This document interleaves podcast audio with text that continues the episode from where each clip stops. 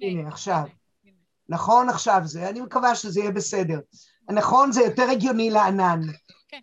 ולא... יופי.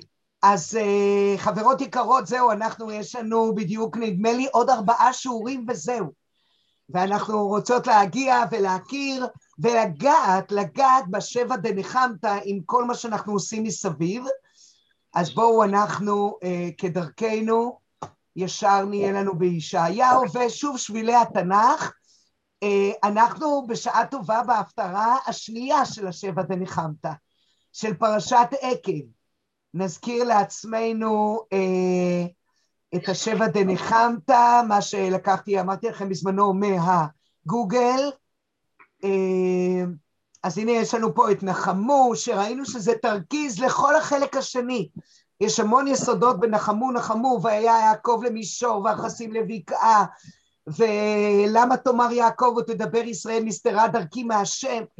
הרבה יסודות יש לנו בהפטרת נחמו שמתפתחים בפרקי ההמשך, במחצית השנייה של ישעיהו, כמובן נושא עבד השם דווקא פחות בנחמו עצמה, פחות בהפטרה הראשונה, אלא דווקא אחריה. אבל אנחנו רואים שעבד השם, המושג הזה, האם הוא באמת אה, משיח מבית דוד, האם הוא הנביא, האם הוא עם ישראל כולו, האם זה החלק הצדיק שבעם ישראל, בכך חלוקים הפרשנים. וגם תלוי איפה מדובר על עבד השם. אולי יש משמעויות מתחלפות, וכל המשמעויות האלה יכולות להיכנס. אז אנחנו ראינו אה, כמה מהם, כבר מ"א ומ"ב. ברשותכן אני לא חוזרת לשם. אנחנו נמצאות ב"ותאמר ציון" בישעיהו מ"ט י"ד, וממש אנחנו נמצאות אה, עד נ"א ג' לפרשת עקב, ותאמר ציון, כשאבודרהם בעצם, אני מזכירה לכם ב, ב, בסימנים שהוא נתן, דו-שיח בין עם ישראל לקדוש ברוך הוא. הנחמו נחמו, השם מצווה על הנביאים, וגם רש"י פירש כך, על הנביאים. למה כפול? הנחמו נחמו, זה גם סגנון אופייני לישעיהו במחצית השנייה. אנחנו נראה, אנוכי אנוכי הוא מנחמכם, אורי אורי, התעוררי, התעוררי. זה גם סגנון באמת ממם ואילך, זה מופיע בכמה וכמה קטעי אה, פסוקים, אין ספק, אבל בכל זאת אה, חז"ל דרשו, רש"י בעקבותיהם, אבודרהם לפנינו, בתחילה מצווה השם על הנביאים לומר לישראל, נחמו, אתם תנחמו את עמי, נחמו, נחמו עמי, ועל, כי אחרת את מי זה נחמו? היה צריך להיות אנחם, או תתנחמי, נחמו זה פנייה לרבים בציווי אפילו לחזק, להכפיל, נחמו נחמו עמי, ואז כנסת ישראל, ופה אנחנו נמצאות לפי הכותרת, רק לפי הכותרת, ותאמר ציון עזבני השם. והיום אנחנו נגיע בעזרת השם גם לשלישית, ענייה סוערה לא נוחמה. זאת אומרת, הנביאים באים לקדוש ברוך הוא ומספרים לו שוב, לפי הפתיחות, הפתיחות של ההפטרות, שם יש להם ערך גדול גדול הפתיחות. לפי, זק, לפי שנען, זה אפילו הרבה פעמים הקישור לפרשה או הקישור לעניין. במקרה שלנו זה הקישור לנחמה שאחרי תשעה באב, לתפילת הנחמה והגאולה. אז uh, יחזרו הנביאים ויגידו לקדוש ברוך הוא, ענייה סוערה לא נוחמה, היא ממאנת להנחם. אז אנחנו ממש נמצאות, מי נחמו לבתומר ציון, ובעזרת השם, אני מקווה שהיום כבר נהיה גם בענייה סוערה. עם ישראל לא מקבל את הניחומים לפי הפתיחה, מה קורה שם. אז פרשת עקב ופרשת ראה. יפה, אז חברות יקרות, אנחנו בפסוקים עצמם, וכדרכנו אף פעם לא ישר איפה שאנחנו נמצאים. הנה מ"ט. ראינו בתחילת מ"ט עוד פעם את עבד השם בזווית הסובלת. היום נראה אותו עולה עוד יותר בזווית, בזווית סובלת. חכי, תראי מה זה סבל. כשאת דיברת על זה שיכול להיות שהוא סבל בנעוריו, ואולי בילדותו, ואחר כך זה יעבור, חכי ותר... חכנה ותרנה מה הולך להיות היום ולא פה. לא מה שראינו פעם שעברה במ"ט א' עד י"ג. חרב חדה בצל ידו החביאני וישימני לחץ ברור בהשפתו הסתירני. ואמרנו לעצמנו על מי הוא מדבר מבטן קראני ממעי אמי הזכיר שמי? האם זה נבואה מקדימה לירמיהו? אולי בחלק הזה היא כבר מספרת על ירמיהו, כי אם זה מתלמידי ישעיהו שנמצא בגלות, אולי הוא כבר מספר על ירמיהו, אז האם לפני, האם אחרי, האם לא ירמיהו? האם מה שאנחנו מכירים מירמיהו שבטרם אצלך בבטן ידעתיך, בטרם תצא מרחם, אמרנו האם זה אה, בניין אב לנביאים נוספים? אולי לא לכולם, אבל לחלקם? האם זה ישעיהו עצמו? אז אני לא אחזור, אני רק מזכירה, בפשט, מעבר לסבל של הדמות, אה, עבדי עתה, ישראל אשר בך אתפאר. אז האם אה, זה שוב, זה עם ישראל כולו ולאו דווקא הנביא? ולאו דווקא השליח לעם ישראל, אלא אפילו בפסוקים פה. ויאמר לי, עבדי עתה. רגע, רגע, עזוב את הכתובת. מי זה עבדי? ישראל אשר בך אתפאר. ראינו את זה כבר בפרק מ"א ומ"ב. בכל מקרה, מי זה ואני? אמרתי לריק יגעתי. עם ישראל או חזרנו לנביא? ושוב אני אומרת, זה, רש"י הלך על הנביא. הוא מפרש בעקבות הנביא, אבל יש גם פירושים אחרים.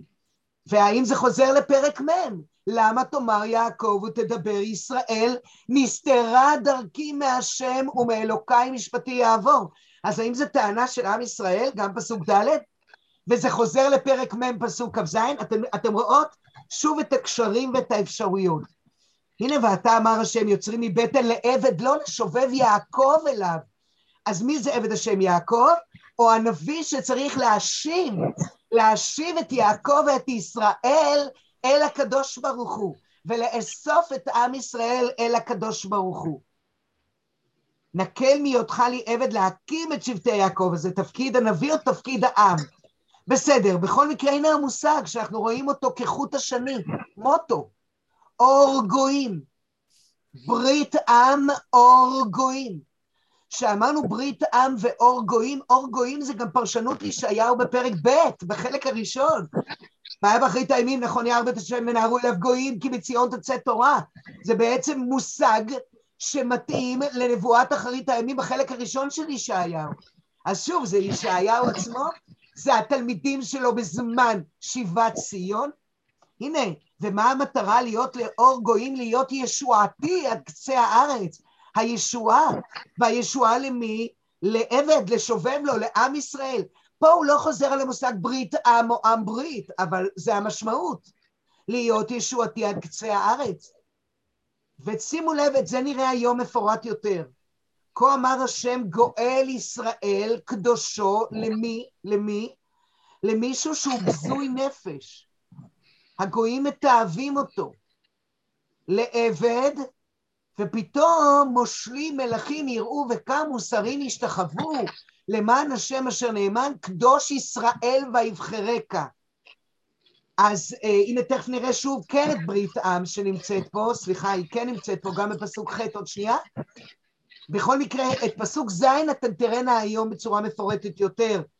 מי זה הבזוי נפש? מי זה המתועב גוי? מי זה העבד שפתאום קמים ועומדים ומפארים אותו? אז שוב, האם זה עם ישראל? האם זה הנביא המבוזה? שוב, מאוד מתאים לסיפורים שאנחנו מכירים בירמיהו. פתאום אולי זה גם ישעיהו, אולי זה הרבה נביאים התמודדו עם דבר כזה.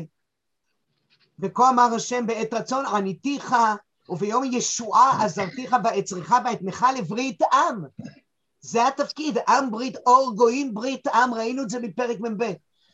ברית עם, אור גויים, אה, לאמור לאסורים צאו, לאשר בחושך יגאלו, על דרכים יראו בכל שפעים מריתם. והנה הגאולה שתהיה יותר טובה מגאולת מצרים. גם יסוד שראינו בירמיהו וגם ישעיהו, אפילו פרק ל"ה. טוב, כל אלה אה, רנו שמיים גילי כי ניחם השם עמו וענייה וירחם, ניחם השם עמו. מדובר על הישועה. אבל אנחנו כבר היינו פה וקראנו מי"ד עד סוף הפרק וההפטרה ממשיכה. אז פה מתחיל עניין חדש, ותאמר ציון, עזבני השם, והשם שכחני. תראו, שוב אמרנו, זה עניין חדש, וכאן מתחילה ההפטרה השנייה של פרשת עקב. אבל, אבל, באמת זה לא מנותק מעבד השם שדובר עליו קודם.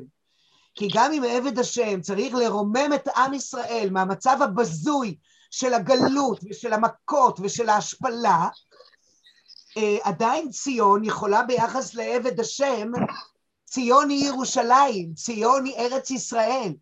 אז ציון, ארץ ישראל מדברת בזמן שעם ישראל במצב מבוזה ומושפל בגלות, ואולי הנביא צריך לעורר ולטהר אותו ולקומם אותו, אם ניקח את המשמעות הזאת, אז ציון עצמה אומרת, רגע, רגע, רגע, מה זה כל ההבטחות הטובות האלה?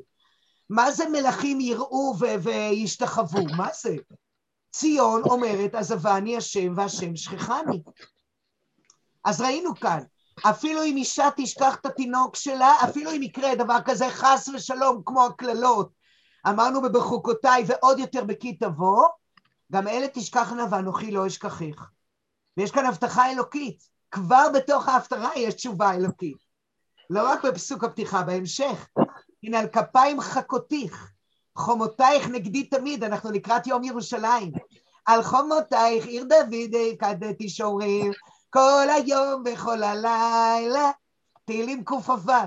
עומדות היו רגלינו בשערייך ירושלים, ירושלים הבנויה כעיר שחוברה לה יחדיו.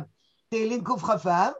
בכל אופן, כאן הן על כפיים, כאילו חכותיך, אני, מחק... אני ממש חורט אותך על כפיים, נושא אותך על כפיים, חומותייך נגדי תמיד ציון.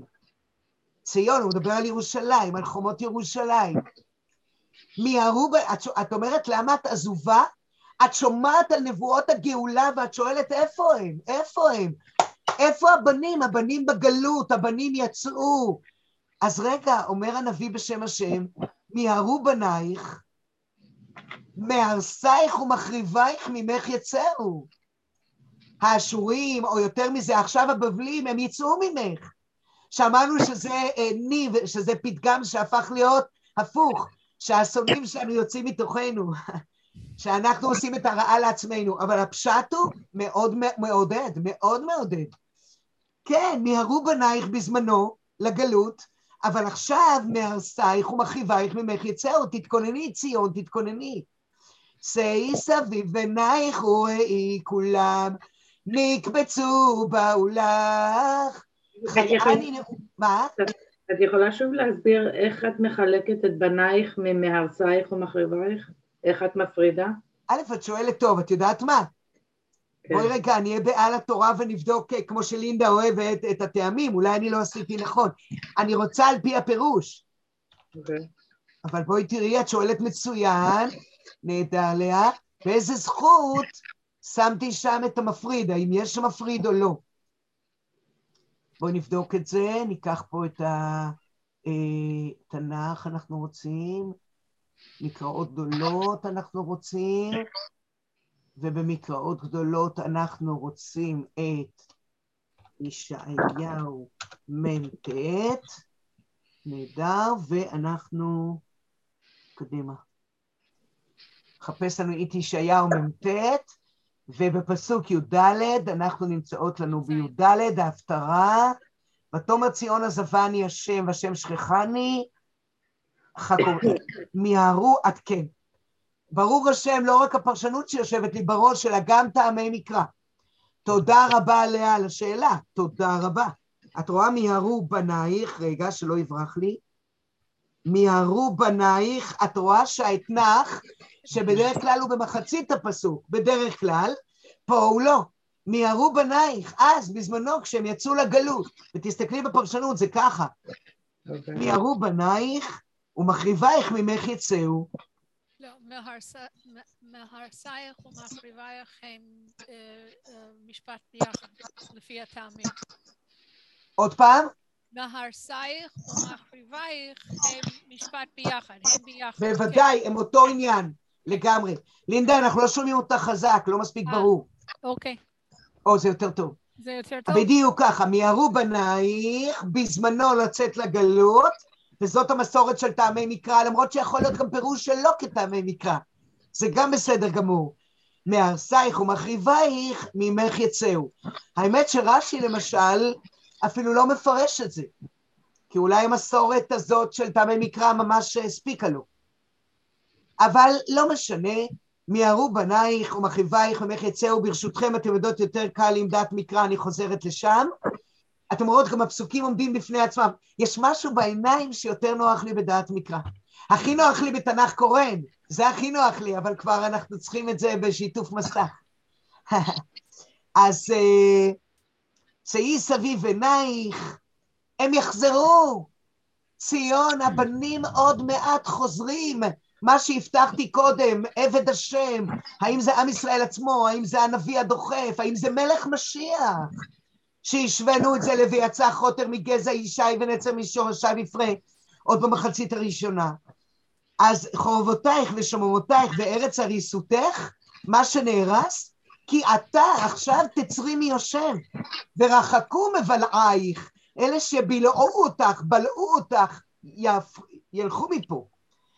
ציון, תקשיבי, ציון, תקשיבי, אימא, אימא, עוד יאמרו באוזנייך בני שיקולייך, תראו איזה, איזה מושג.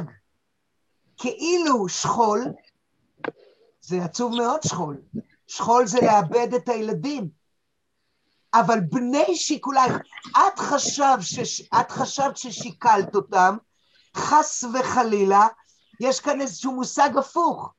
את חשבת שהם נפטרו, שהם מתו, שהם עבדו? לא, יש להם בנים, יש להם המשך. שם בגלות הם בכל זאת המשיכו והם יחזרו. אז תראו איזה ביטוי זה בני שיקולייך. אילולא התנ"ך היה אומר אותו, לא היינו חושבים שאפשר להגיד דבר כזה בעברית. עוד יאמרו באוזנייך ציון, בני שיקולייך, הבנים שחשבת ששיקלת חס ושלום, הם יגידו צר לי המקום, גשה לי ואשבה. וזה נכון. תראינה מה קורה היום בירושלים, כמה עולה דירה. בבית שמש, כמה עולה דירה. צר לי המקום. אם לא יתחילו להתיישב ביהודה ושומרון, אה, שגם כן זה די צפוף, אז באיזשהו מקום צר לי המקום וגשה לי ושבע. זה קורה לנו מול העיניים, שהמקומות צפופים.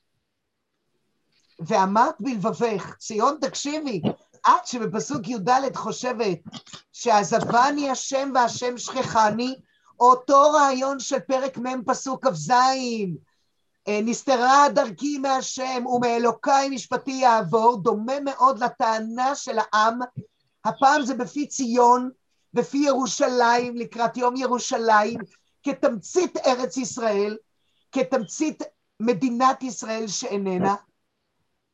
אז תקשיבי ציון, פסוק כ"א, ואמרת בלבבך כשהבנים יחזרו, מי ילד לי את אלה? וואו, אני לא מאמינה. ואני שכולה. חשבתי ששקלתי אותם. וגלמודה, גולה וסורה. אני, גלו ממני ואני בעצמי אה, איכסה. אה, ושרים הולכים ממני, נוטשים אותי, ואני עכשיו שואלת, ואלה מי גידל? הן אני נשארתי לבדי, אלה איפה הם? וואו, ציון לא מאמינה. כה אמר השם אלוקים, הנה אשא אל גויים ידי, ואל עמים הרים ניסי, והביאו בנייך בחוצן ובנותייך על כתף תינשאנה. היום אנחנו כשמדברים על העלייה מתימן, או העלייה מאתיופיה, לא קל, עם מחירים בדרך, לא קל, אבל בכל זאת, היה לנו בפירוש את, ה, אה, את הניסים האלה ומטוסים, פתאום אנחנו מבינים מה זה בנייך בחוצן, האם החוצן זה המותניים, ובנותייך על כתף תינשאנה, יש לנו איזה תיאורים של שיבת עם ישראל לארצו, שבדור שלנו אנחנו מבינים את זה הרבה יותר טוב, הרבה יותר טוב למה הנביא התכוון. מקסים. ואותם מלכים ששיעבדו אותך, מסתבר שמה היה התפקיד של אותו בבל וגלות בבל, ואולי אפילו גלות עשרת השבטים של אשור בזמנו? מה הייתה התפקיד שלהם? מה היה התפקיד? והיה מלכים אומנייך ושרותיהם מניקותייך. בעצם הם אפשרו לך לגדל את הדור הבא. ואת התפתחת מאוד יפה, בין אם זה היה בזמנו במצרים, ובין אם זה אפילו באשור עם עשרת השבטים, אנחנו לא בדיוק יודעים, אבל בבבל. עובדה שעזרא ונחמיה יעלו ממעמד מאוד גבוה מבבל. הם יהיו במעמד מאוד גבוה וילמדו המון דברים אצל פרס, כדי לבוא וליישם את זה פה בארץ ישראל המתחדשת, מדינת ישראל המתחדשת, תחילת בית שני. אז אותם משעבדים, אותה בבל, שאחר כך פרס מחליפה אותה, כורש, עבדי כורש, גם כורש היה כינוי לעבד השם, בסוף מ"ד תחילת מ"ה. והיו מלכים אומנייך ושרותיהם מניקותייך. אפיים ארץ ישתחוו לך ועפר רגלייך ילחכו. הנה המלכים שהשתחוו, אה, ראינו את זה קודם, לבזוי עם. הנה הפסוק ז', שנראה את זה היום יותר בפרק נ"ג. כה אמר השם גואל ישראל קדושו, למי? למישהו בזוי נפש, למתועב גוי, לעבד. לעבד של מושלים, שמלכים יראו וקמו, שרים ישתחוו. אם לא מספיק הבנו את הפסוק הזה וגם נבין אותו בהמשך, אז תראינה שהפסוק פה, כדי לעודד את ציון, מסביר אותו, כ"ג. המלכים שיהפכו בעצם להיות המגדלים שלך, מגדלים הבנים שייוולדו בגלות, יכינו אותם לחזרה לארץ. אפילו ילמדו כל מיני מקצועות שיפתחו אותם פה בארץ. והיו מלכים אומנייך ושרותיהם מניקותייך, אפיים ארץ ישתחוו לך, אותם מלכים. יגידו, וואו, מה הקמתם פה במדינת ישראל בשבעים שנה? איך עשיתם את זה? שוב, הרב אליהו בספרו הנבואה ומה שהוא מספר, באים אליו גויים מכל העמים ושואלים אותו, תגיד איך אתם עושים את זה? איך אתם לוקחים כל מיני פיתוחים טכנולוגיים ואתם ממשיכים ומשכללים אותם ועושים מזה הרבה יותר? ועפר רגלייך ילחכו, וידעת כי אני השם אשר לא יבושו כובעי. זוכרות בפרק מ'? יהי השם יחליפו כוח כוח. הוא חוזר על היסודות, על, על העקרונות של פרק מ'. כה יהי, מי שמקווה להשם, שאפילו בפר, בפרק ח', בחלק הראשון, המסתיר במנה, ואני קיוויתי להשם המסתיר פניו מבית, מבית יעקב, וקיוויתי לו. אז הנה, הנה היישום. אומר ישעיהו בחלק הראשון, וקיוויתי לו, והנה, לא יבושו כובעי, מי שלא יתייאש, גם לא, יתייבא, לא יתבייש. מי שלא יתייאש, לא יתבייש. אשר לא יבושו, יבושו זה גם לא רבושה, זה גם אכזבה. להתבייש זה גם להתאכזב במקרא. אשר לא יתאכזבו מי שיקווה, וזה לא קל. זה לא קל, כי היו מצבים קשים. המסתיר פניו מבית יעקב וקיוויתי לו. היו כך מגיבור מלכוח, פה עצרנו, ואנחנו ממשיכות. עד פסוק כ"ג, אם אני זוכרת נכון וסימנתי לי, הגענו בפעם שעברה. אבל תמיד טוב לחזור ולחדד ולהוכיח ולקשר, זה יושב יותר טוב בלב. עכשיו, שואל הנביא, את ציון, את ציון, זה ממשיך, הנושא הוא כלפי ציון, שאומרת עזבני השם והשם שכחני. לעודד את ציון, להסביר לה שעוד מעט, וואו, היא לא תאמין מי חוזר לארץ ומאיזה גלויות מתקבצים, נקבצו ובאו לך. היו כך מגיבור מלכוח, ועם שבי צדיק ימלט, וחברות, הוא ממשיך לתאר כאן בעצם איך יוצאים מהגלות. את לא מאמינה, ואולי הרבה אנשים לא מאמינים, כי הרי בפרק מ' זה היה בשם העם, לא בשם ציון. כן, אה, העם אומר, עזבני, אה, העם אמר, נסתרה דרכי מהשם ומאלוקי, למה תדבר יעקב, נסתרה דרכי מהשם? אז פ, פעם אחת זה העם אומר, פעם שנייה ציון כאילו, כביכול אומרת, אבל זה העם שעתיד לחזור לציון למרות החורבן ולמרות הגלות ולמרות הקושי. אז אומר הנביא, באמת זה לא נראה הגיוני שגיבור היו כך מגיבור, הגיב, העמים היו גיבורים, בבל היו גיבורים. אז את מי שהם לקחו, והאם צדיק יצליח להימלט מהשבי? זה לא כל כך נראה שזה יכול להיות. שבאמת אה, מגיבור ילקח מי שהגיבור תפס אותו, ואם השבי צדיק, צדיק שנמצא בשבי יימלט, כי כה אמר השם, כן, כן, זה לא נראה הגיוני, אבל זה בדיוק מה שהולך להיות. תראו, וזה באמת לא הגיוני, הרי זה לא קרה בשום עם. זה באמת לא קרה בשום עם. שעם שנלקח בשבי ועם שגלה מאדמתו, חזר לאדמתו, גלה שוב אלפיים שנה וחזר לאדמתו ונלקח מגיבור, כאילו. ניקח את אירופה, ניקח את הנאצים יימח שמם וזכרם, ניקח את הארצות שמהם יצאנו. ככה אמר השם, גם שבי גיבור יוקח, כן. מלכוח עריץ ימלט. העריץ, מי שהעריץ לקח אותו, עם ישראל ימלט.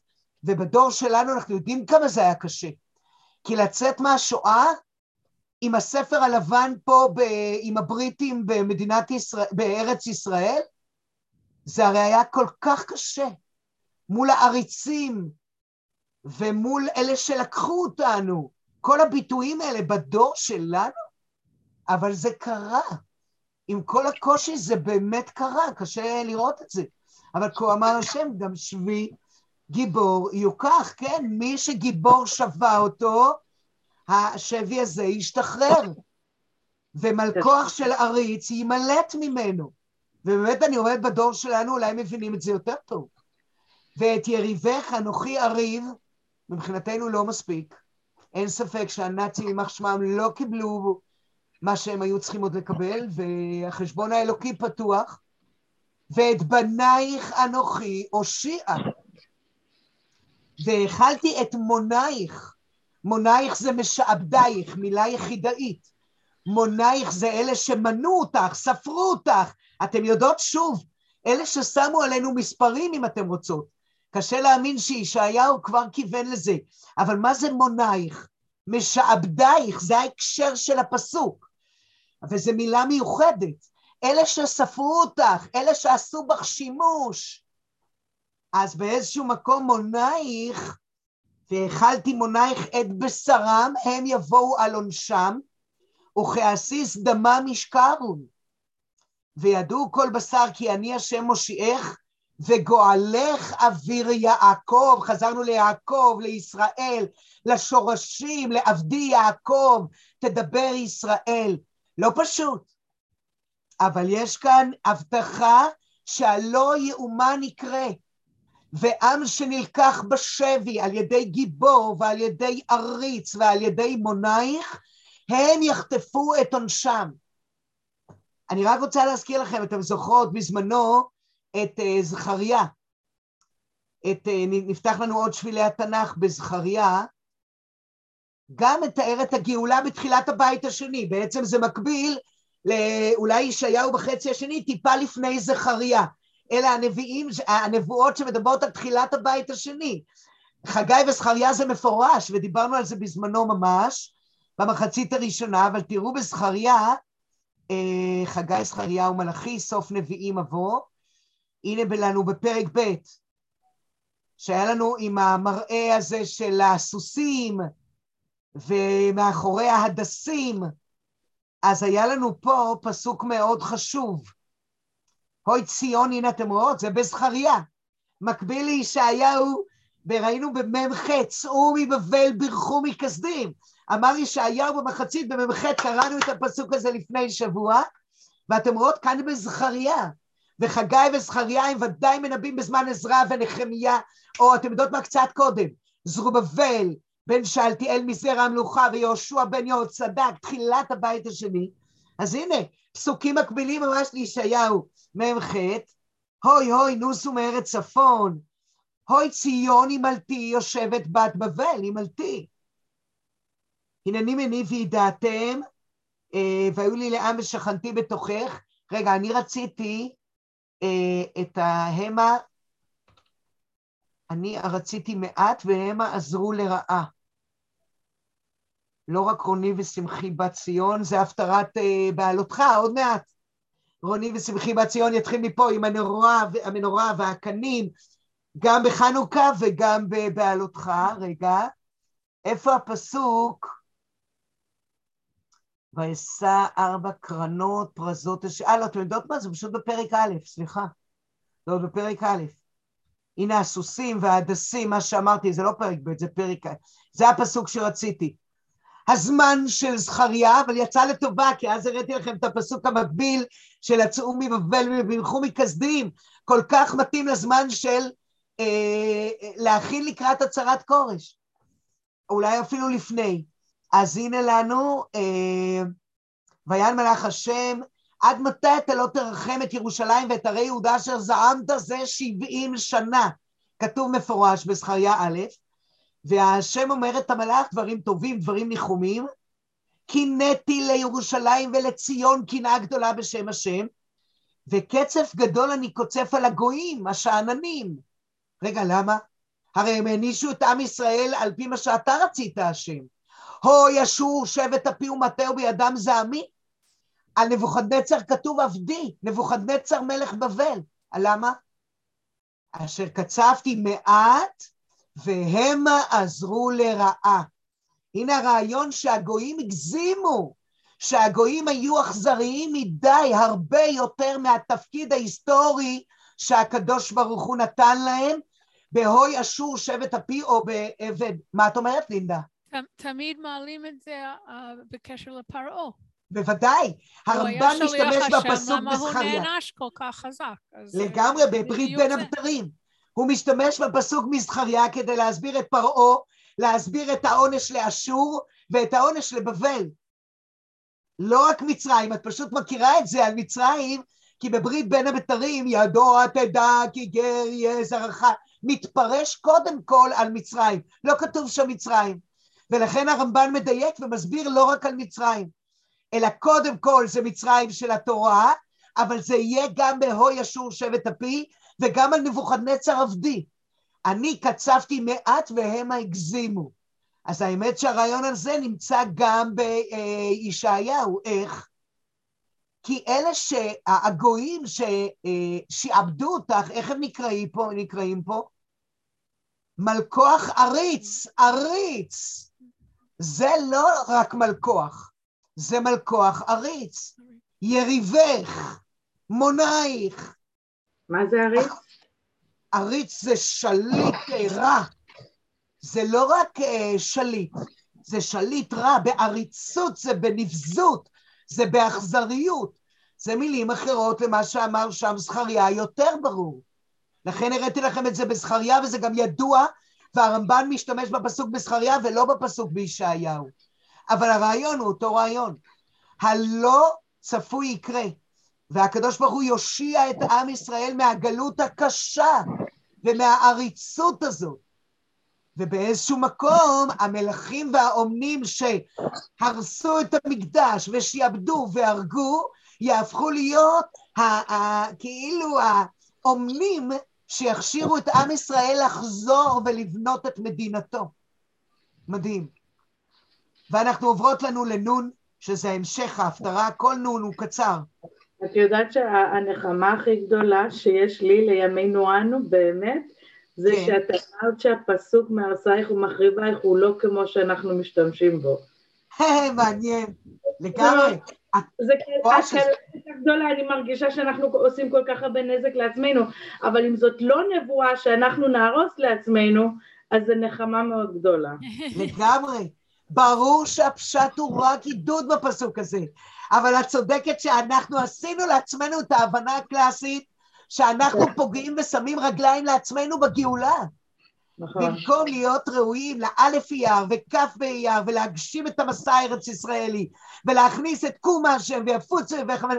אנחנו לא עוזרים לעצמנו, את צודקת. ואנחנו, אבל הפשט של הנבואה הוא רק לטובה.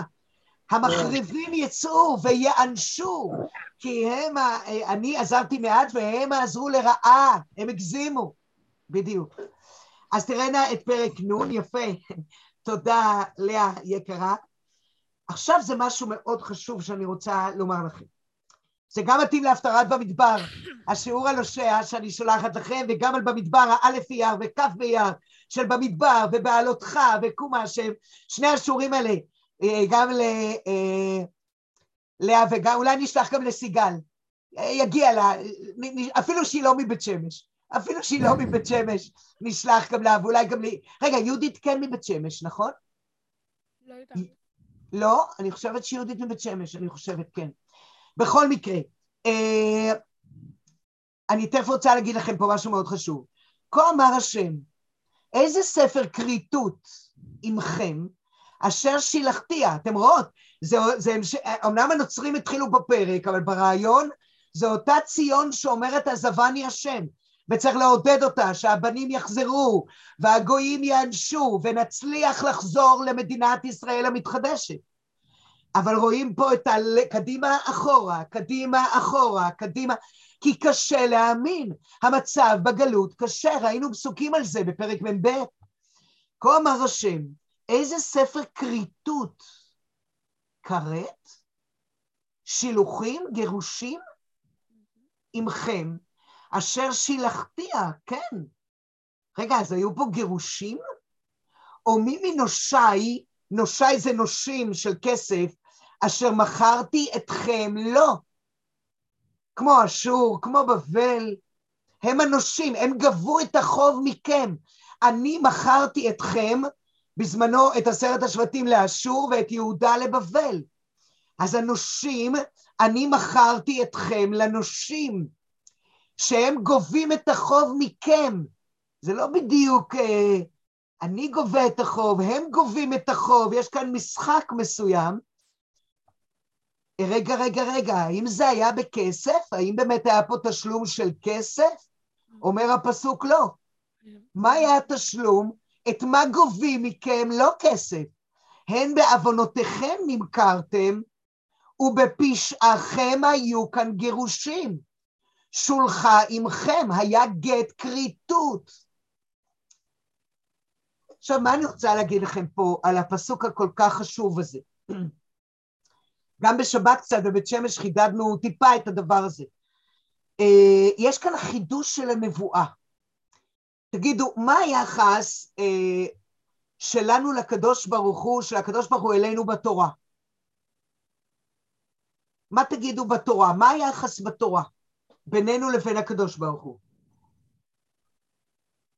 עוד פעם, לא, לא הקשבתי.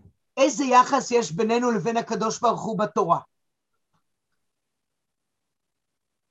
מה אתן אומרות? ואתן יודעות את זה, זה אני, ברור. אני השם מקדישכם? אה, קדושה בוודאי, אבל מה היחס? אה, עבדים בנים לאדוני... אתם, בנים אתם השם. בנים אתם השם. בנים, מצוין, בנים. הנה שירת האזינו. הנה, עצור תמים פועלו, שיחת לו, לא בניו מומם, שיש כאן מחלוקת, האם למרות המום אנחנו לעולם נישאר בנים, או נפסיד את דרגת הבנים. וההכרעה היא שלעולם נישאר בנים.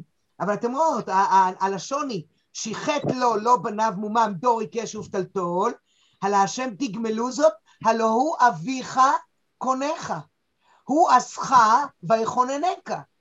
היחס בתורה, אברהם, יצחק, זה הדגם, המסירות נפש, אבות ובנים, אימהות ובנים, בנות. אז זה קלאסי בשירת האזינו, שירת הנצח של עם ישראל. שיחת לו, כן בניו, לא בניו, מומם, אבל הפסוק הבא אומר זאת, הלא ההוא אביך קונך, וקשר גנטי אי אפשר להפסיק. זה, זאת מערכת היחסים לפי התורה. לפי התורה זאת מערכת היחסים. מה חידשה הנבואה? והרב בני לאו כותב את זה גם בספר שלו, שמונה נביאים, ספר מאוד נחמד בתרי עשר, חלק מנביאי תרי עשר, שמונה נביאים. מה חידשה הנביאה, הנבואה ביחסים? התפילה דיברה על, על העניין של עבדים לאדוניהם. כן, איננו לך עד שתוציא כאור משפטנו, נכון? אה, עבדים לאדוניהם. אבל מה חידשה הנבואה? וזה לא מופיע בתורה. איזה יחסים? ואם. אתם מוצאות, מה? מלך? מלך, אדון ועבד, אפילו עבד נבחר זה לא כל כך התורה. זה יותר בלשון התפילה, בלשון חז"ל. מה חידשה הנבואה?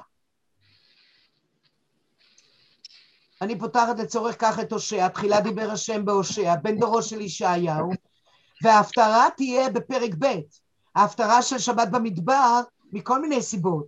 מספר בני ישראל ככל הים, שלא יימד ולא ייספר. ואחר כך יש גם אה, פן נפשיתנה ערומה והצגתיה כיום היוולדה ושמתיח המדבר. ואחר כך יהיה בהמשך, השם יפתה אותנו עוד פעם, והולכתי המדבר, ודיברתי על ליבה, פסוקים מקסימים, עמק אחור לפתח תקווה, והיא תהיה כמו מרים, וענתה, ותען להם מרים, ותאמר, שירו להשם כי גאו גאה, וענתה שמה כי ימי נעוריה, כי ימות עלותה מארץ מצרים, זה המדבר הטוב. זה מה שירמיהו יגיד, זכרתי לך חסד נעורייך, אהבת כלולותייך, לכתך אחריי במדבר. ירמיהו יגיד בעקבות הושע. הושע, זה ההפטרה של השבת. בימים ההם לא תקראי לי אה, בעלי, אלא אישי, והסירות את שמות הבעלים מפיה, והנה פסוק נפלא, והרסתיך לי לעולם, והרסתיך לי בצדק ובמשפט, בחסד ורחמים, והרסתיך לי באמונה, וידעת את השם. טוב, רק רציתי להזכיר את הפטרת במדבר ושלושה פסוקים שקשורים לבמדבר, ולא ייספר, ולא ההקצבה והמפקדים של המסע לארץ ישראל של חומש במדבר. אבל אני חוזרת לפרק א', איזה משימה קיבל הושע? אה, בעל ואישה. יפה. וזה חידוש, וזה חידוש, וגם ירמיהו עתיד לדבר על הזנות. על תחת כל עץ רענן עד צואה זונה, בעקבות הושע. היחס... כמו שיר השירים. כמו שיר השירים, מצוין. כמו שיר השירים, נהדר. שבעצם זה בכתובים. אבל באיזשהו מקום שיר השירים בכתובים שנותן לנו משל מיוחס לשומו של כנסת ישראל ואלוקיה הדוד והראיה. מקסים. אבל בעצם הנביאים, את רוצה להגיד אולי בעקבות שלמה, חידשו את הקשר בלשון הנבואית. והאם משה צריך לקחת אשת זנונים? כי כתוב, כי זנות תזנה הארץ מאחורי השם. יש כאן בבואה לעם. אתם יודעות מה? בפרק ג', זה יותר ברור אפילו. למה לקחת אישה מנאפת? מה, מה זה? הרי אסור לקחת מנאפת. ואומר אליה, ימים רבים תשבי לי, לא תזני ולא תהיי לאיש, וגם אני אלייך. האם יש פה רצון לתקן את הזנות? לתקן את הזנות, אתם רואות את זה. האם פרק ג' זה עוד אישה, או האם פרק ג' מפרש את פרק א', תמוה. אז על זה יש לכם שיעור, שאפילו האם זה תהליך שהנביא צריך לעבור. מדהים, האם עם ישראל צריך לעבור, זה מזכיר את, את מסורת חז"ל על רחב ויהושע. רחב, לא רק הושע בן בארי, אלא רחב ויהושע לפי חז"ל, לא הפשט, היא הייתה אשתו של יהושע. והרב רבר תמיד היה אומר פה בבית אל, זיכרונו לברכה, מהכי נמוך אפשר להגיע להכי גבוה.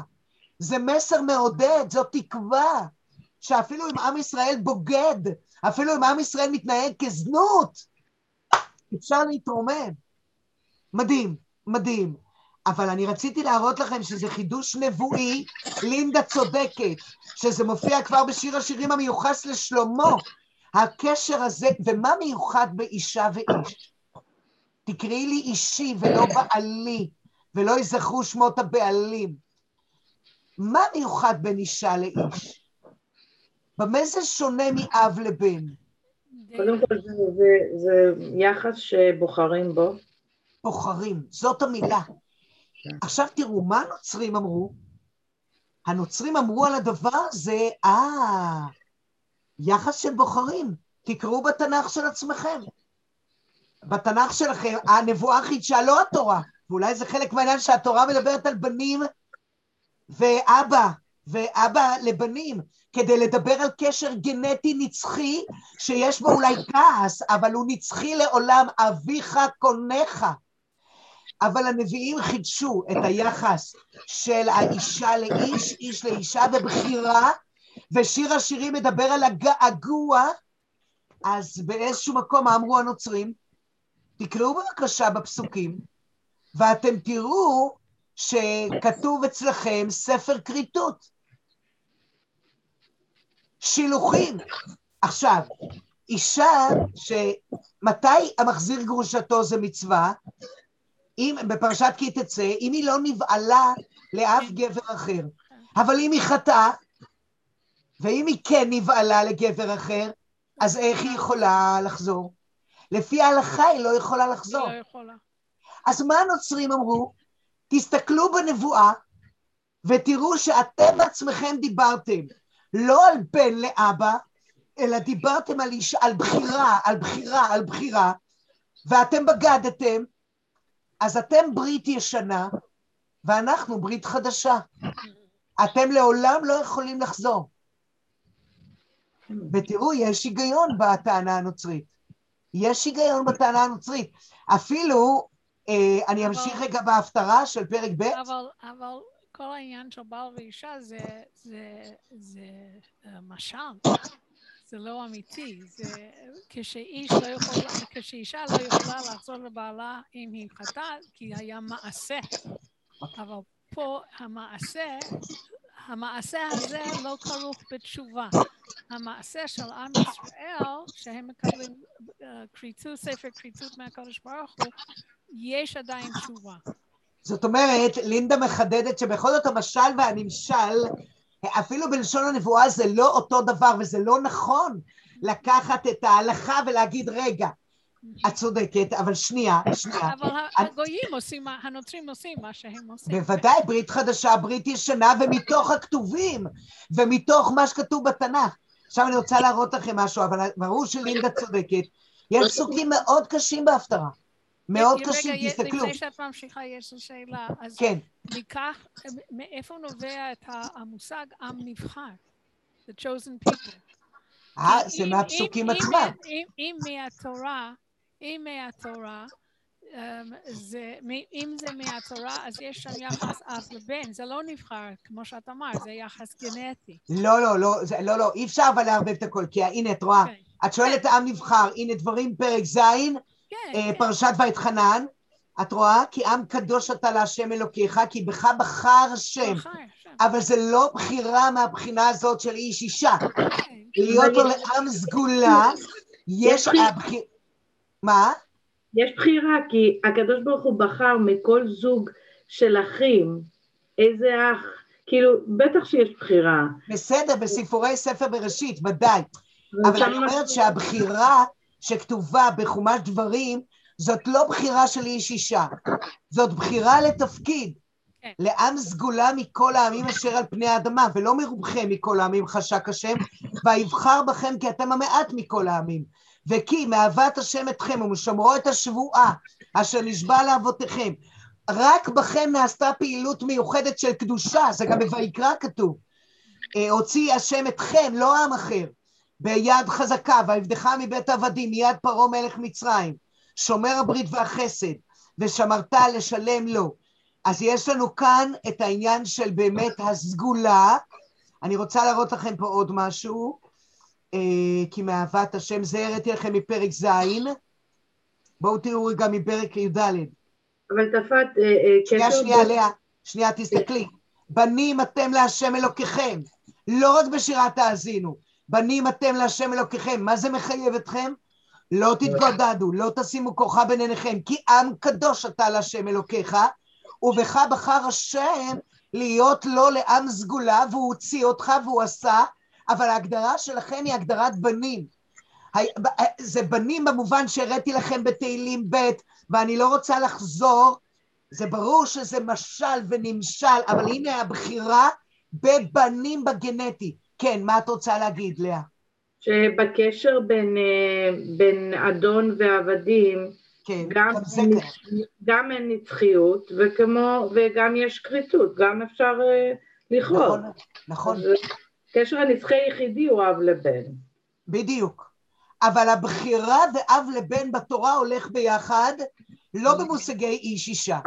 הנבואה מדברת, והנה הושע, תחילה דיבר השם בהושע, האם היה הראשון לארבעה נביאים שניבאו באותו הפרק, והוא מדבר על העובדה שכך אישה, שהיא תסמל את הקשר, אישה זונה וילדי זנונים, ולמה? הפסוק אומר למה. כי זה לא תזנה, אתם יודעות שיש כאן מחלוקת האם זה היה בפועל, או האם זה רק במראה הנבואי, ואת זה יש לכם בדף העזר, ששלחתי לינדה, אני אשלח לך גם. כי לא תזנה הארץ מאחורי השם. היה לנו שיעור על הדבר הזה, אבל לא משנה. אה, מה אני רוצה להראות לכם? שבפרק ב', בפרק ב', בתוך ההפטרה, אחרי הפסוקים המקסימים, שלא לא נספר ונהיה רוחמה ונהיה עמי, הבנים חוזרים ונעשים המשמעות החיובית, יש פה שום כעס על האישה הזאת. ונפשיתנה ערומה, והצגתיה במדבר, ואת בניה לא ארחם. מי זה בניה? זה הבנים שלי, בני זנונים. אה, ואני אקשה עליה, ועכשיו שימי לב לינדה, ואמרה, יהיה לה קשה, ואמרה, אינך ואשובה אל אישי הראשון כי טוב לי אז מעתה. אבל מתי היא נזכרה לעשות את זה? מתי? לפי הפסוקים שנקרא השבת, מתי? אחרי ש... אלך אחרי מאהבי, נותני לחמי, ממי, צמרי, פשתי, שמני ושיקויי. במשל יוצא שהיא בגדה והלכה לכל העמים האחרים, ו, אה, וכמה שהשם שם לה כאילו גדרות, היא לא, היא לא הבינה, ורק באיזשהו רגע היא מבינה אלכה ואשובה אל אישי הראשון, כי בעצם הטוב לי אז מעתה, אבל האם היא יכולה לחזור? האם, תיאורטית, האם אפשר לחזור? עכשיו, ימשיך הושע ויגיד, והיא לא ידעה כי אנוכי נתתי לה. הדגן, התירוש והיצהר, לא אשור בבל ומצרים, אלא הדגן, התירוש והיצהר זה שבחי ארץ ישראל מהקדוש ברוך הוא, ונתתים את ארצכם בעיתו יורה ומלקוש. מה, ואת הכסף והזהב הם עשו לבעל אל הגשמים הכנעני, אחאב? לכן אשוב ולקחתי את גני והצלתי ואני אגלה את נבלותה, אני ממשיך להעניש אותה. עד רגע מסוים, ופקדתי עליה את ימי הבעלים, אבל יחזור, אני אחזיר אותה למדבר ואני אמשוך אותה מחדש, בזכות מה? למה אני אזרע אותה בארץ וריחמתי את לא רוחמה? למה? למה? איך את אמרת לינדה? תשובה. והוא יאמר אלוקיי.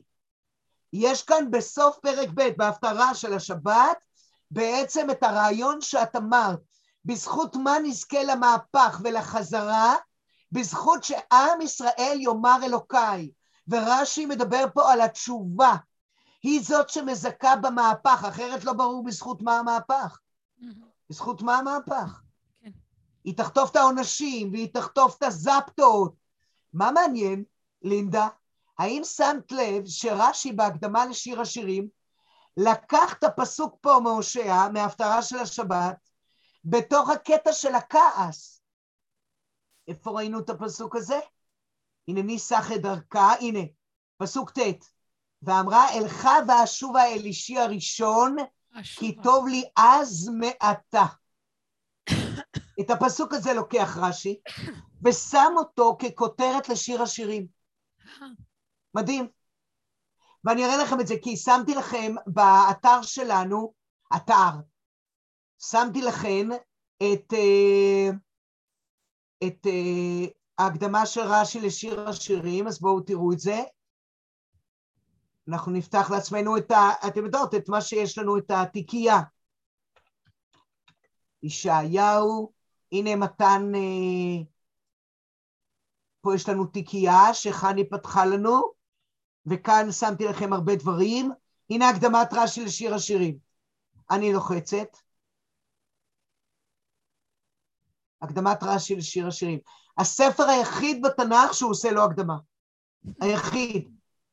כל ספר אחר, מה שהוא אומר, הוא אומר בתוך. כן.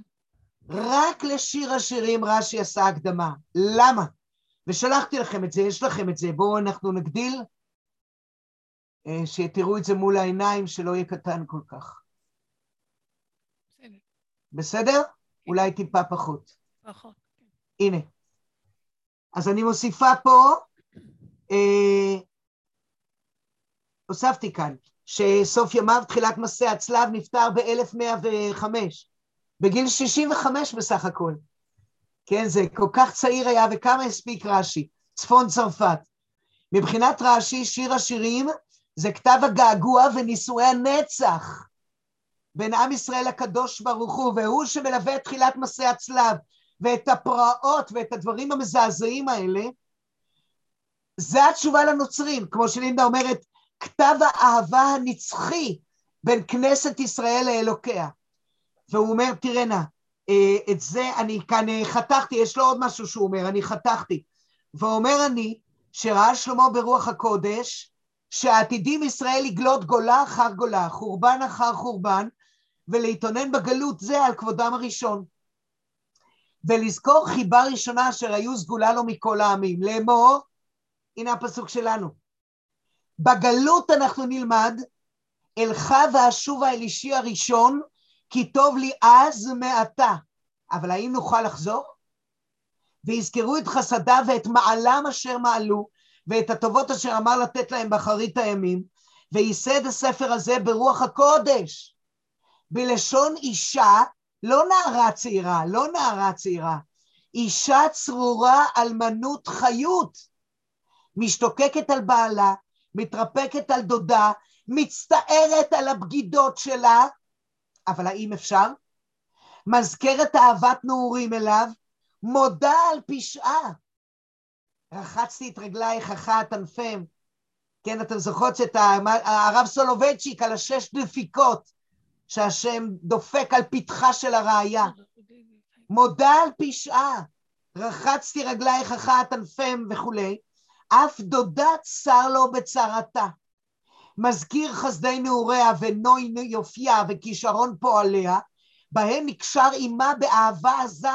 זכרתי לך חסד נעורייך, והרסתיך לי בצדק ובמשפט ובחסד, מתן תורה של הר סיני במדבר. להודיעה כי לא מליבו עינה אותה, לא שהוא רצה לשלח אותה, והשילוחים לא שילוחים. הספר כריתות, איך לינדה אמרה? זה בכאילו, זה במשל. השילוחים לא שילוחים, כי היא עוד אשתו והוא אישה, והוא עתיד לשוב אליה. ולקחתי את הפסוק האחרון בשיר השירים, איך רש"י מפרש ברך דודי, ודמה לך לצבי או לעופר האלים על הרי וסמים, מה זה ברך דודי? מן הגולה הזאת פה, בצפון צרפת, עם מסעי הצלב, ובדנו מביניהם, ודמה לך לצבי, למהר הגאולה ואשרי שכינתך על הרי בסמים, הוא הר המוריה ובית המקדש שייבנה במהרה בימינו אמן. אתם רואות שרש"י הוא לא רק פרשן, הוא המתפלל הגדול, הוא האוהב הגדול של עם ישראל. הקדמה לשיר השירים, זה לא כל ההקדמה, יש לו עוד שני קטעים פה קודם, אבל זאת ההקדמה הרלוונטית ללימוד שלנו. כן, אבל בסוף הוא אומר גם כן, הוא עתיד לשוב אליה, כשהפסוק אומר, אליך ואשובה אל אישי הראשון. נכון. אבל רש"י אומר, הוא עתיד, עתיד לשוב אליה, זה נכון. דו צדדי. הש, ה, ה, האישה עושה תשובה, והקדוש ברוך הוא משיב. לגמרי, אחרי העונש, אחרי כן. המכות, אחרי הגלות. והרב יואל בן נון מוסיף... זה, זה כל כך, זה משגע אותי, זה מקסים. זה, זה מקסים. זה, כן. זה מקסים, ואני רוצה לומר על זה עוד מילה של הרב יואל בן נון, שאפילו מסביר איך זה יכול להיות מבחינה אפילו ההלכתית, אפילו שזה באמת לא רלוונטי, כי יש פה והוא יאמר אלוקיי של הפטרת הושע, והוא יאמר אלוקיי. יש כאן תשובה, אבל אומר הרב יואל, שבאיש אישה, היא, היא עושה את המעשה והיא בוגדת עם גבר אחר, היא לא תוכל לחזור, והמחזיר גרושתו זה רק אם היא לא בגדה עם גבר אחר. כן. זה בדיוק כמו שהיה בפרק ג', את לא תזני לאיש אחר ולא תשבי, וגם אני אלייך, יש הדדיות, אבל אומר הרב יואל, שברמה של עם זה לא אותה אישה, זה באמת הבנים. ובגלל שזה כבר לא אותו דור שחוזר, אלא זה העם ברמה הלאומית, אבל זה הבנים שחונכו לתיקון, והוא יאמר אלוקיי, ולכן גם משה מחליף בין האישה, גומר, לבין הילדים. רוחמה, לא עמי, ישראל. הילדים והאימא זה שני צדדים של העם עצמו. שניהם בעצם בבואה של העם עצמו. ולכן המשל הוא לא בדיוק הנמשל, כמו שאמרת לינדה, ואומר הרב יואל שבדור הבא, או בדורות הבאים שמתקנים ברמה לאומית, הקשר הוא נצח.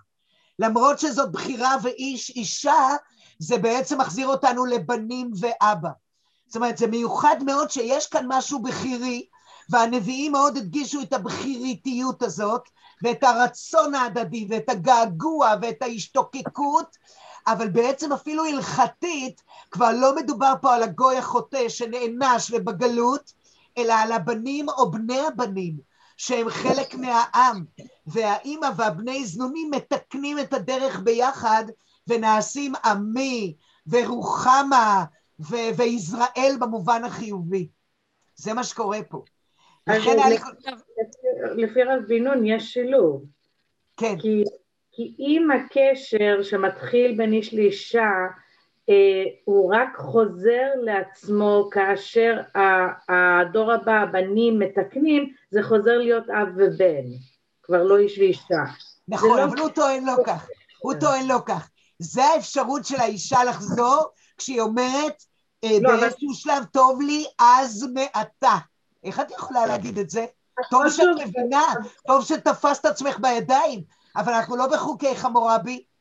הבעל לא, שלך הוא לא אדון שלך. הלכתית, את אומרת הלכתית, להבין את הקשר הזה ואיך אפשר לתקן אותו הלכתית, שאישה יכולה כן לחזור אחרי שהיא בגדה, נכון. זה לא כן. אז הוא מסביר נכון, אז זה לא היא, זה הדור הבא, אבל זה אז נכון. כבר חוזר לבן ואב, ולא אישה ו... ו... כן, אני שומעת מה שאת אומרת. הוא עושה כן. כאן את החיבור בין שניהם. אם כי אני רוצה להגיד לך, זה לא יעזור כלום. יש פה משחק בין האישה לבין הבנים שלה, שהאם זה אתה יודע שהם הבנים שלך או לא. את, אני חזרתי להושע השבת, כי מצד אחד, אה, תגידו, תגידו לאימא, אימא לא בסדר, תגידו לאימא, אימא לא בסדר, מצד שני, הוא מדבר גם על אותם בנים בגוף שלישי, והם עצמם בני זנונים, אז אתם הבנים שלי או לא הבנים שלי בכלל? ובכל זאת, היא תעבור תהליך היא תעשה איזשהו והשוב האלישי הראשון, היא תחטוף את העונשים, אבל אה, והשימותי התגפנה ואני אפקוד עליה שאותי היא שכחה, אבל יבוא הרגע שהנני מפתה אותה והולכתי המדבר ודיברתי על ליבה וחזרנו אליה, אליה, ליציאת מצרים מחדש. אומר הרב יואל, זה כבר לא עם הדור הבוגדני, זה כבר עם דור הבנים, שראינו את המשחק הזה בתוך פסוקי הנבואה. והכי חשוב, לדעתי זה הפסוק האחרון. והארץ תענה את הדגן, וזרעתי עלי בארץ וריחמתי את לא רוחמה הילדים, ואמרתי ללא עמי, עמי אתה והוא יאמר אלוקיי, זה מה שיאפשר לה לחזור אל אישי הראשון. ואמרה אלך ואשובה אל אישי הראשון, כי טוב לי אז מעתה. שימו לב, הכותרת לשיר השירים לפי רש"י. את יודעת ש... את יודעת שזה שאמרת שבתורה זה אב ובן ורק הנבואה מחדשת לנו את הפן הזה של איש ואישה זה גם מסביר את הנושא כי באמת כדי להגיד שהקשר הוא נצחי נצחי גם מבחינה הלכתית וגם מכל הבחינות זה צריך להיות אב ובן עצם העובדה שצורת קשר כזאת היא רק, רק אה, מופיעה בנבואה זה בגלל שתפקיד הנבואה זה לעורר את העם וכשמביאים צורת קשר כזה זה יותר מעורר בן אדם להרגיש, להרגשה. מקסים. ולבחירה, ולהדדיות שלינדה דיברה עליה. היא אליו והוא אליה. הבנה של כאב של הקדוש ברוך הוא. בן אף פעם לא מבין את האבא, כן? אבא אחד יכול לגדל עשר בנים, עשר בנים לא יכולים לטפל, לטפל באבא אחד. וזה לא נותן לבנים את ההרגשה הזאת כלפי הקדוש ברוך הוא, ומה אנחנו עושים לו ואיך הוא מרגיש. אבל קשר בעל ואישה, זה כן שם את הבן אדם במקום הזה של להבין איך השני מרגיש. פנטסטי. וזה מופיע בנבואה ולא בתורה, כי למעשה הקשר הוא באמת אב ובן, אני חושבת. לגמרי. ולכן הנוצרים, נוח היה להם להיתפס בנבואה ולהגיד, רגע, לפי הכללים שלכם לא תוכלו לחזור לעולם. אבל הם לא קראו את הפסוקים הלאה. מה לעשות? הם לא קראו. אפילו הפסוק הזה, שהוא בעצמו, אז אה, זה היה נקודת מוצא שלנו, ישעיהו נון. כה אמר השם, איזה ספר כריתות עמכם אשר שילחתיה. אז זה נראה שכאילו יש פה ספר כיתות, אבל זה באמת בכאילו. כי הפסוק עצמו אומר, הרי הנושים, הגויים שעשקו אתכם, הרי הם לא קיבלו כסף, זה לא כסף שמגיע להם, לא מגיע להם כלום. הרי בגלל עוונותיכם נמכרתם, בפשעכם שולחה עמכם, ולכן אם זה לא על כסף, וכאן המשל הוא לא בדיוק הנמשל, אז כמובן שאם תתקנו את העוון ואת הפשע, השילוחים לא שילוחים. זה בדיוק הלשון של ההקדמה של רש"י. זה, זה לא להבין את המהות של מה שכתוב פה. זה כתוב מתוך, איך את אמרת לאה? הכאב של הבגידה. הכאב ההדדי של הקדוש ברוך הוא שצריך להבין אותו מבחינתנו. אבל באמת אין ספר כריתות, כי אין פה כסף. ההבנות שלכם נמכרתם, בפשעכם שולחה עמכם. אם אתה תגיד, אתה תגיד אלוקיי, אחרי העונשים, בתוך העונשים, אז ממילא אה, השילוחים לא שילוחים. אז רציתי שאנחנו נראה את זה. מדוע אה, באתי ואין איש? יש לי משהו שולי להגיד. כן. החודש במגזין נשים, כן. אז יש, לא, לא קראתי עדיין את הכתבה, אבל יש כתבה על שלוש-ארבע זוגות שהתגרשו ואחר כך חזרו. כן? זה לזו. וואו. אז אה, לא קראתי את הכתבה, אבל זה, זה, זה דבר ש, שזה מעניין. עכשיו זה יעניין אותי יותר. אם, כן, חבל שאנשים צריכים עד כדי כך. עליות וירידות תמיד יש, החוכמה היא... כמה, כמה אנשים גרושים אני לא מכירה שאומרים בדיוק את הפסוק כי טוב לי אז מעתה, באמת? כן? כמה אנשים גרושים אני לא מכירה, אפילו במשפחה, שאחרי כמה שנים אומרים, ממש היה יותר טוב ממה שעכשיו. אני לא יודעת יודע למה עשיתי מה שעשיתי, כן, באמת. יאללה.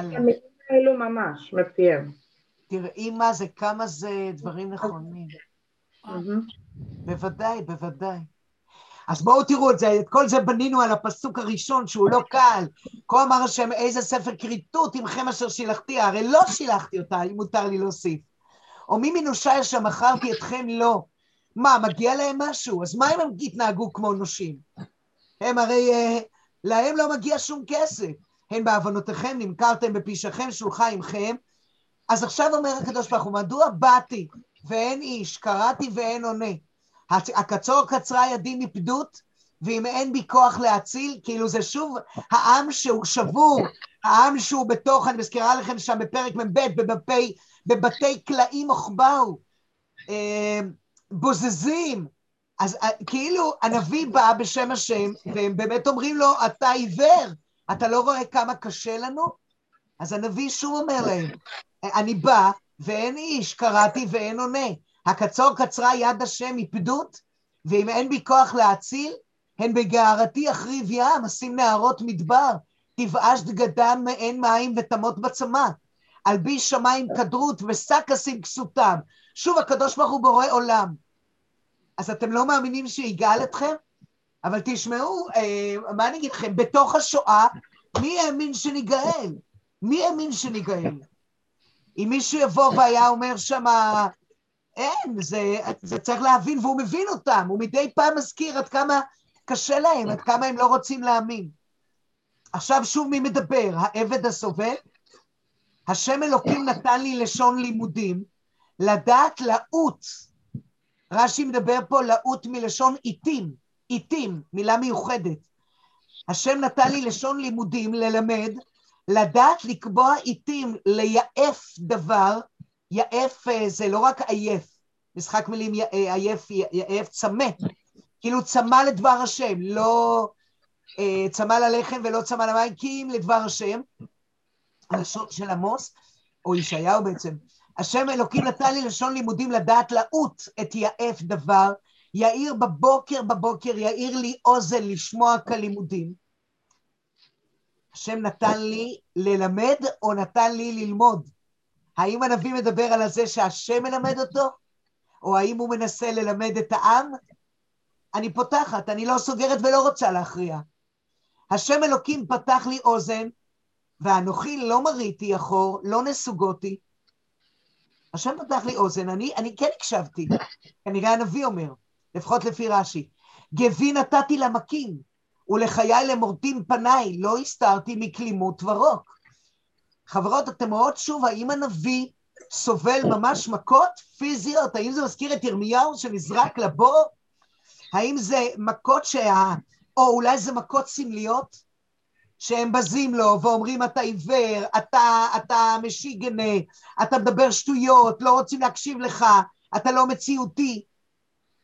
מה זה גבי נתתי להם? או האם זה עם ישראל שאומר על איזה גאולה אתה מדבר? הרי, הרי אני רק חוטף מכות ועלבון, וזה אותו בזועם, זה אותו מישהו שמשפילים אותו.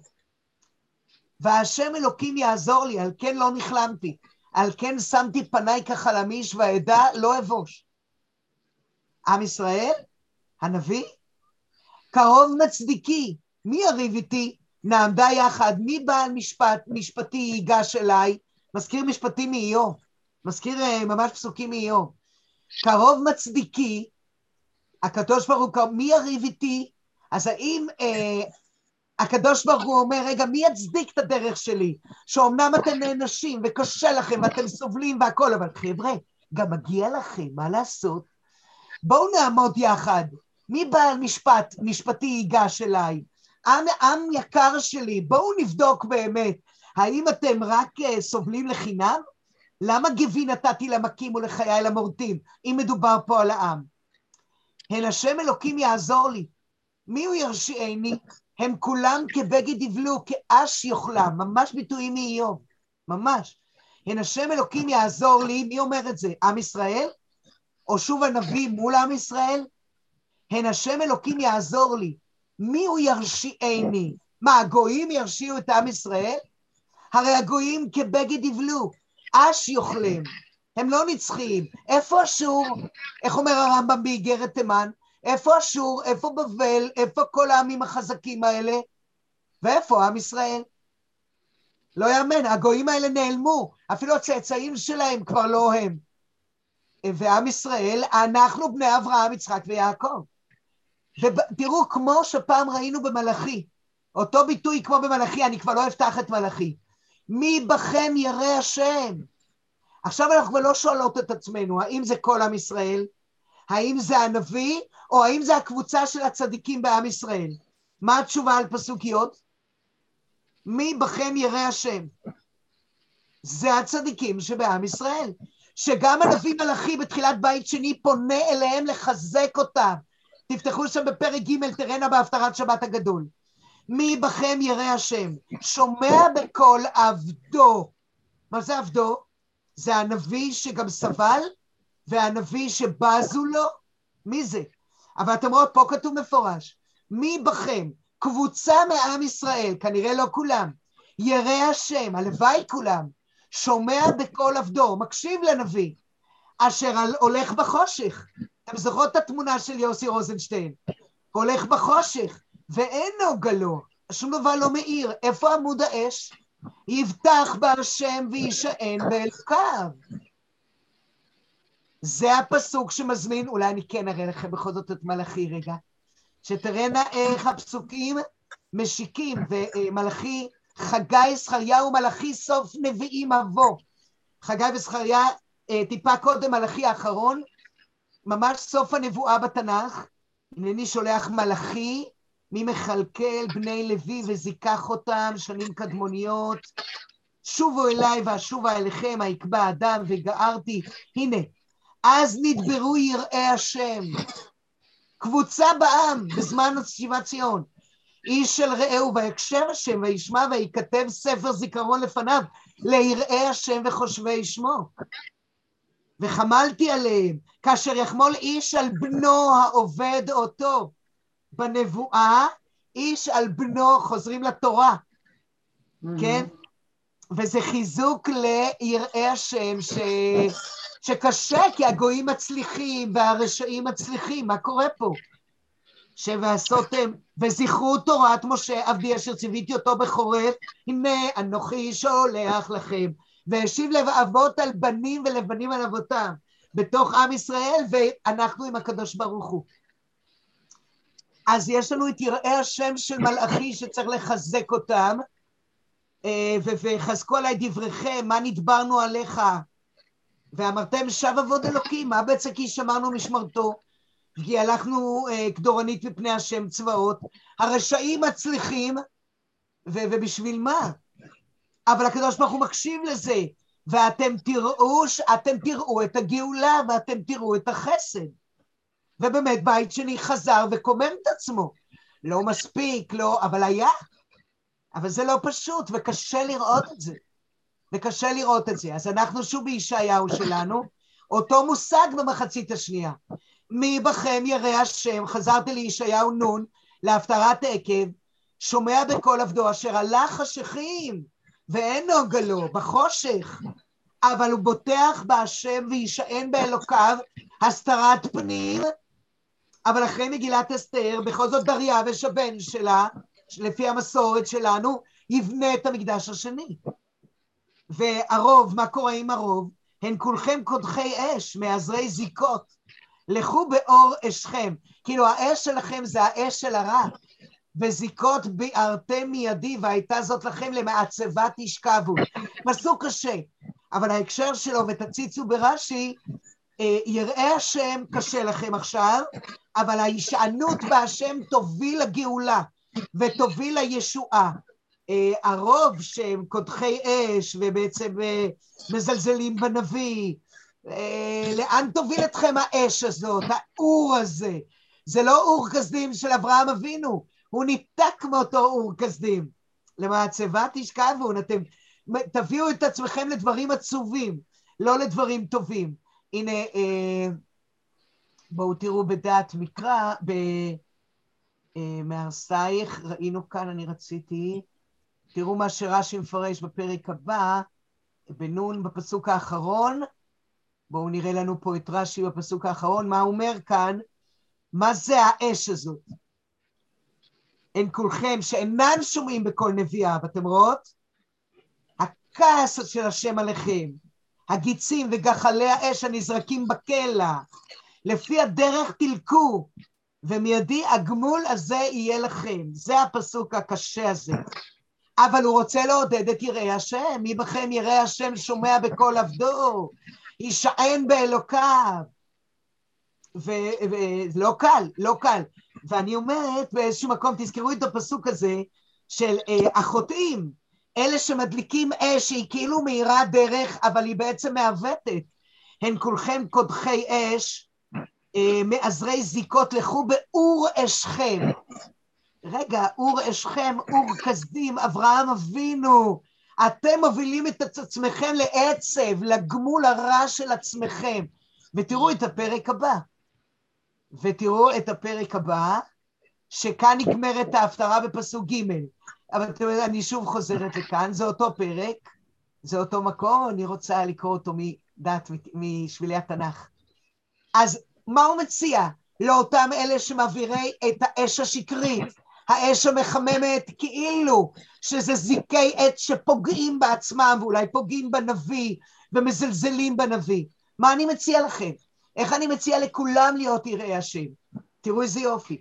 שמעו אליי רודפי צדק, מבקשי השם. הביטו אל צור חוצבתם ואל מקבת בו נוכרתם. בואו נסתכל בשורשים שעם ישראל נולד, מאיפה חצבו אותה. אם בהר חצבת אבן אבן. נעמי שמר, אבא שלה היה בנאי, היא שרה את זה לכבוד אבא, ואנחנו לקחנו את השיר הזה של נעמי שמר לגבי בניין המקדש. אם בהר חצבת אבן אבן, וזה באמת אבא שלה רצה לבנות את המקדש, מה? לא, אני שרה איתך. אה, שרה איתי. אז תראו את ישעיהו, מאיפה נעמי לוקחת את ההשראה שלה. שימו אליי רודפי צדק, מבקשי השם, הביטו אל צור חוצבתם, אבן, הצור, ואל מקבת בור נוכרתם. מה המקור? הביטו אל אברהם אביכם, ואני חושבת שזה זה, זה ממש משוחח עם סוף אה, פרק נ', עם האש הזאת, עם, ה, עם האור כסדים, שאתם עושים לעצמכם בבבל אור כסדים חדש, ואתם טועים בדרך, זה כאילו אור וכאילו חום, אבל זה חום מעוות. אני מציע לכם ללמוד מיראי השם, לא ללעוג להם, לא לפגוע בהם, אלא ללמוד מהם, כי זה השורש מאברהם אבינו. שימו אליי רודפי צדק, אני מזכירה לכם איפה הוא אמר, אה, ממש מפרק מ"א, זוכרות? שזה הפטרת לך לך. אה, מ"א זה הפטרת לך לך, מי העיר ממזרח צדק יקראהו לרגלו? שאמרנו, האם זה כוכב צדק? האם זה היה כורש? אה, מלכים ירד וחרבו כקשני דווקא שתו, מי זה? בכל אופן, אחר כך הוא אמר ישראל עבדי, זרע אברהם או אבי. וחז"ל אמרו, מי העיר ממזרח צדק יקראו לרגלו? זה אברהם, הוא כוכב הצדק, הוא הנוגה של העולם.